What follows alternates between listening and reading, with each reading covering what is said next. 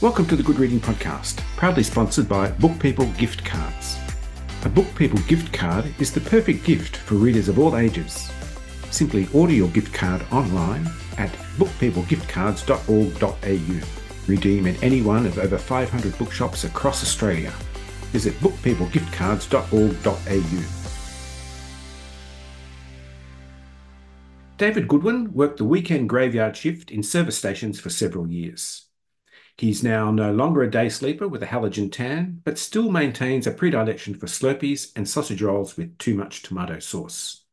He's also a published poet, but today I'm talking to David Goodwin about his first book, Servo Tales from the Graveyard Shift. David Goodwin, welcome to the Good Reading Podcast.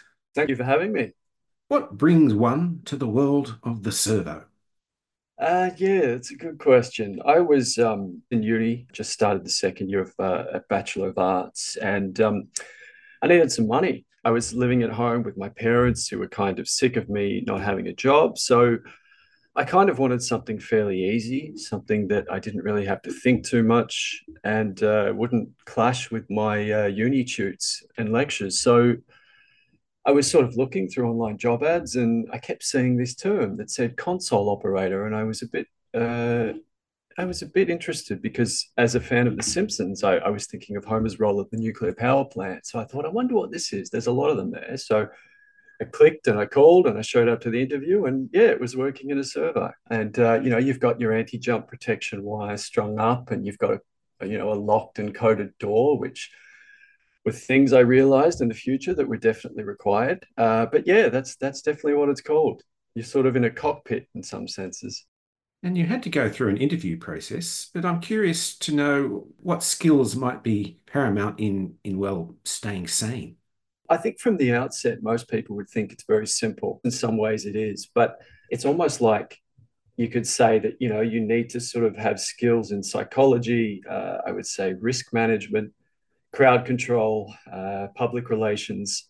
You know, there's a lot going on. Obviously, you're taking people's money and you're helping them. You're scanning products. You're helping them. You know, uh, do all of the basic stuff. But um, because I worked at night, uh, there is a lot of craziness goes on in servos, and pretty much, I would say, if I had to sum up the position in one word, it would be ringleader. As in a circus? Definitely a mad, dark circus.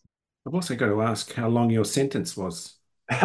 so I started uh, early 2003 and I quit in uh, June of 2009. Uh, but then I had about six months off to decompress in Europe. And uh, then, for some stupid reason, I moved back to Australia. I had planned to go live in Europe, but um, I came back to Australia and needed a job and ended up doing another almost six years uh, at a different service station uh, which was a bigger one that was more of a sort of truck stop on the edge of a freeway. So, all up, uh, God, I don't want to think. I think it was, I read the other day, Malcolm Gladwell said that true expertise comes from 10,000 hours of practice. And I calculated the other day, I think I've spent 15,000 hours behind the console. So, yeah, I've definitely done my time.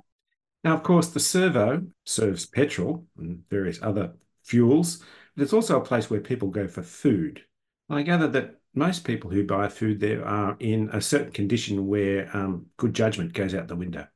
Yes, I think as soon as you walk in those auto doors, it's kind of like what happens in the servo stays in the servo. So, servos, to me, they've always had such a, a unique place in Australian culture in that, you know, you think about the word itself and it's it's inextricably woven into our um, what I call our beloved O suffixed vernacular. You know, you've got uh, the Avo, uh, Smoko, Renaults, uh, the Bottle and you know going to fill up at the servo. So it's just such an inextricable part of our lives. You know, there's probably one on every second corner. I think we've got something like 20 million registered cars on the road. So everyone has to fill up. And yeah, everyone will fill up and they'll also come in and be pestered to buy, you know, two cherry ripes for five bucks. And yeah, they'll uh, they go, oh, I might just grab this and I might just grab that. So yeah, I've often think it's it's a little like a, I wouldn't call it a den of iniquity, but I would call it a palace of convenient temptation.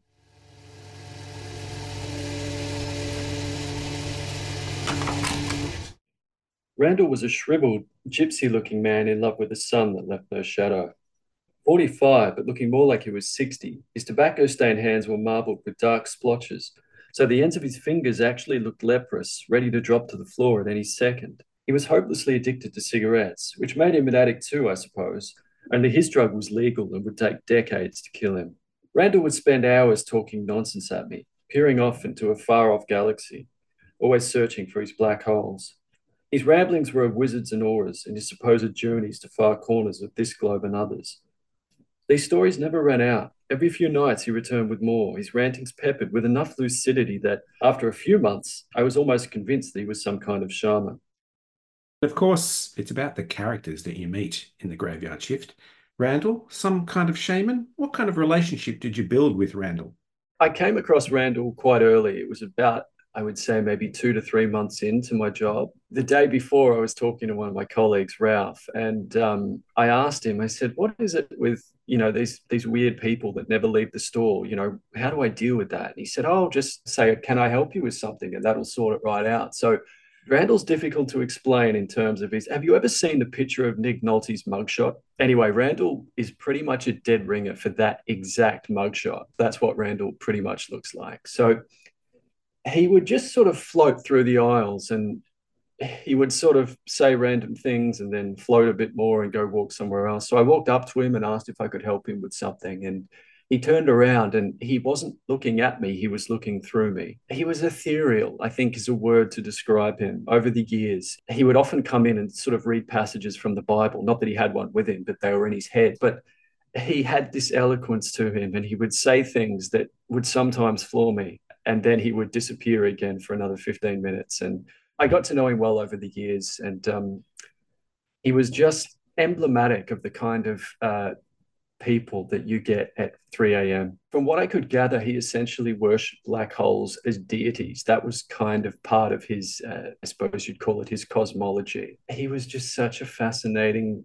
creature, I almost want to say. He just did not seem all that human, but then that was a fairly common occurrence in that you know, quite a few people that I came across didn't particularly seem very human. Yeah, he was. Uh, I, I'm glad I met him. He was an interesting character.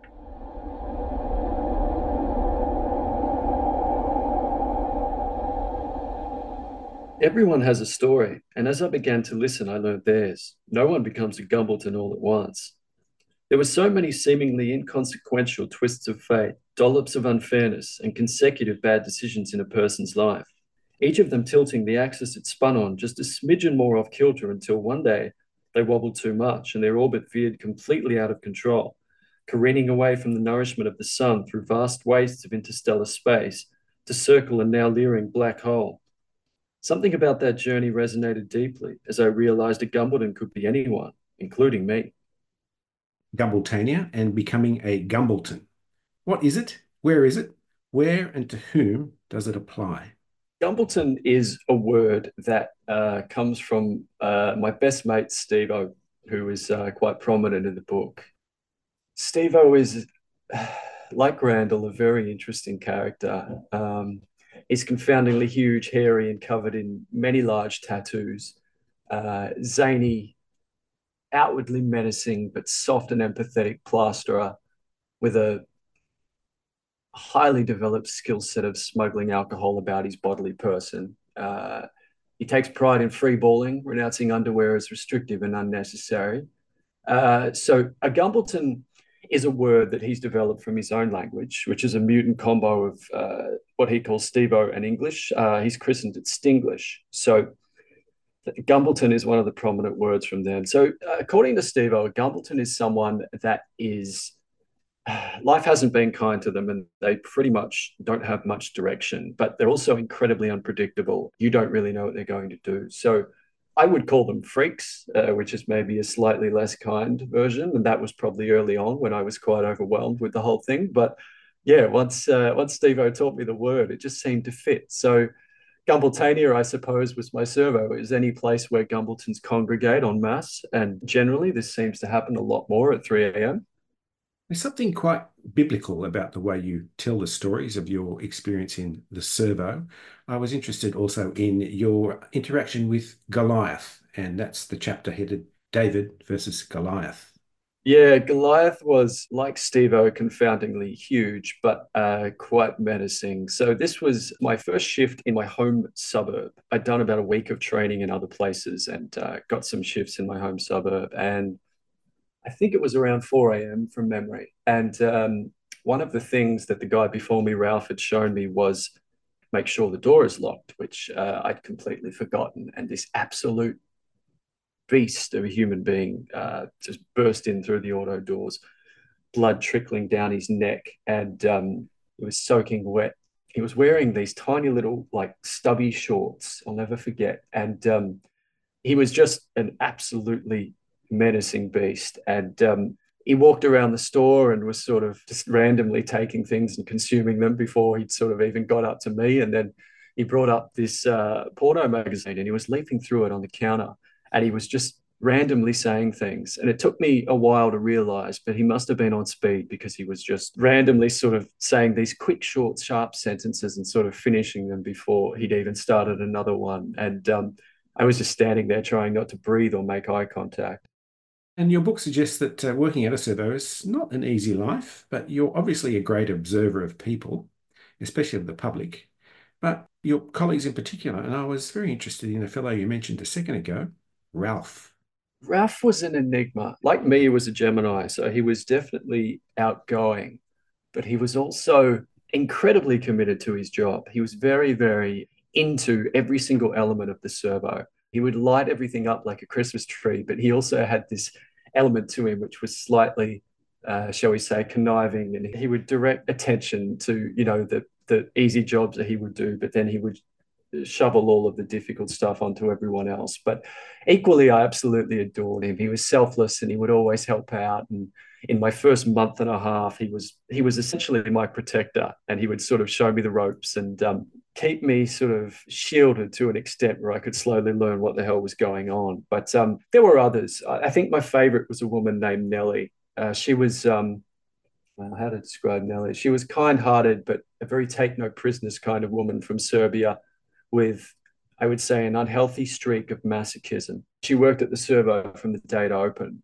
Uh, but because she was on this archaic and exploitive contract where she earned something like 10 bucks an hour, she also got a job at a local max security prison. And she soon said to me, David, I work at the prison amongst the worst murderers and rapists and pedophiles. And you know what? I prefer it to the servo. It is so much more of a nicer working environment. So she helped toughen me up. She would often sort of tell me stories about her battles with customers. And as I slowly came to realize that, oh wow, this is this is kill or be killed, she um, made me realize that I had to stand up for myself.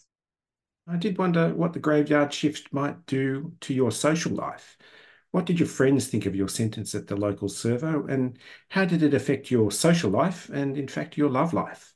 I always say to people that there's a reason why they call it the graveyard shift. You know, you start working nights, and many things you know will begin to wither and die. Your your health, uh, your sleeping patterns, often your appetite, and as you suggested, any semblance of a social life. You're sleeping during the day, and this is when people meet, when they work, when they congregate, and um, then you'll wake up, and it's the afternoon and or the early evening, and sleeping during the day is loosely what I imagine maybe one of the slightly less severe circles of Dante's hell to be like, because there's noise and there's light and there's so many things going on. And you might get about three or four periods of, of stolen sleep, but it's never the same as, you know, restful nighttime sleep when your melatonin's high. So, yeah, you wake up and you often don't really know who you are. So yeah, my sleeping patterns are obviously normal these days, but my God, it took them a long time to get there. You know, back then I was always sick. Uh, I had huge brain fog.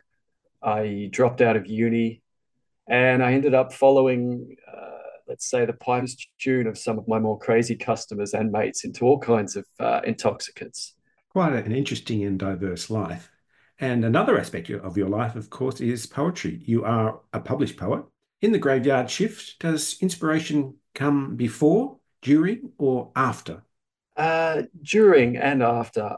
The majority of Servo was written on register receipt rolls, essentially quite nervously most of the time, scribbled in between customers. So when you're working at night, most people take a long time to choose, you know, their their drink or their uh, chocolate bar. So I'm sitting there just, you know, got a long snake of register receipt roll paper and I'm just scribbling and scribbling and scribbling. So I would finish that and then I would drive home and and collapse. And then once I'd wake up, usually after about three or four coffees, my brain would start to work and I would sit there at the computer and I suppose try and piece them into some kind of intelligible narrative and you know little by little by little it, it happened but yeah sometimes poems would pop up they were generally these kind of urban often not drug affected i never really wrote on drugs but there would just be things that would leap out at you when you look at all of the incredible customers that would just, you know, I was blessed in a sense because they would walk in through the auto doors and it was almost like they were on a stage and they had to perform. And maybe it was something about the halogen that would charge them up. But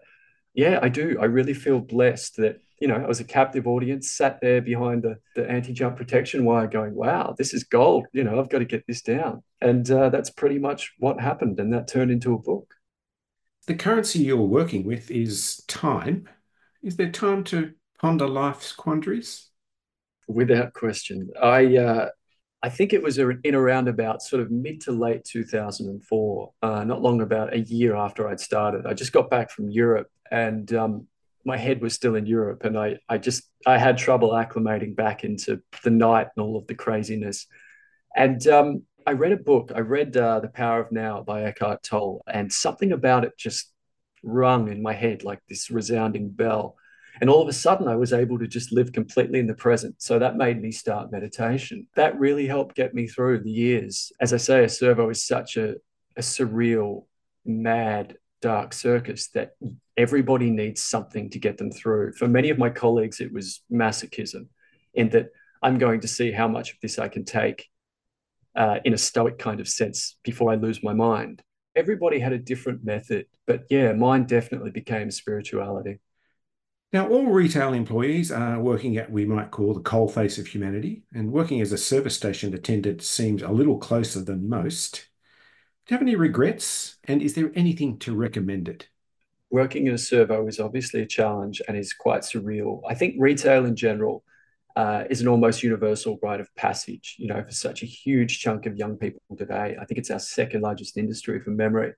And I think also it's the first time you're really uh, tasked with a sizable amount of both responsibility and often uh, the desire to inflict bodily harm on a large amount of people. So I think, you know, you start out nervous and excited like this Labrador puppy, desperate to do all the right things. But I think as as the reality of the crappy wages and entitled customers and demanding managers hits home, I think you quickly become jaded and bitter about everything. But servos specifically, I always called them the front line of retail. And it was like there was a trench and you were on one side and everybody else was on the other because there's something about servos where people will act in a way that they will not act in a supermarket or a bank. There's something that is very different. I think it has to do with the transient nature of them. And as I said, I work primarily at night, so obviously that had an effect. But if you want to work in a servo, give it a shot. You will learn a hell of a lot about yourself, but also you will learn a lot about humanity, and it might give you something to write about. Well, David, welcome back to the world of daylight away from the graveyard shift. And thank you so much for joining me on the Good Reading Podcast. Thanks heaps, Greg. I've been talking to David Goodwin about his new book, Servo Tales from the Graveyard Shift. It's published by Hachette, and you can find it at goodreadingmagazine.com.au. My name's Greg Dobbs, and thanks for listening. This Good Reading podcast was brought to you by Book People Gift Cards. Share the joy of reading with a Book People gift card. To find out more, visit bookpeoplegiftcards.org.au.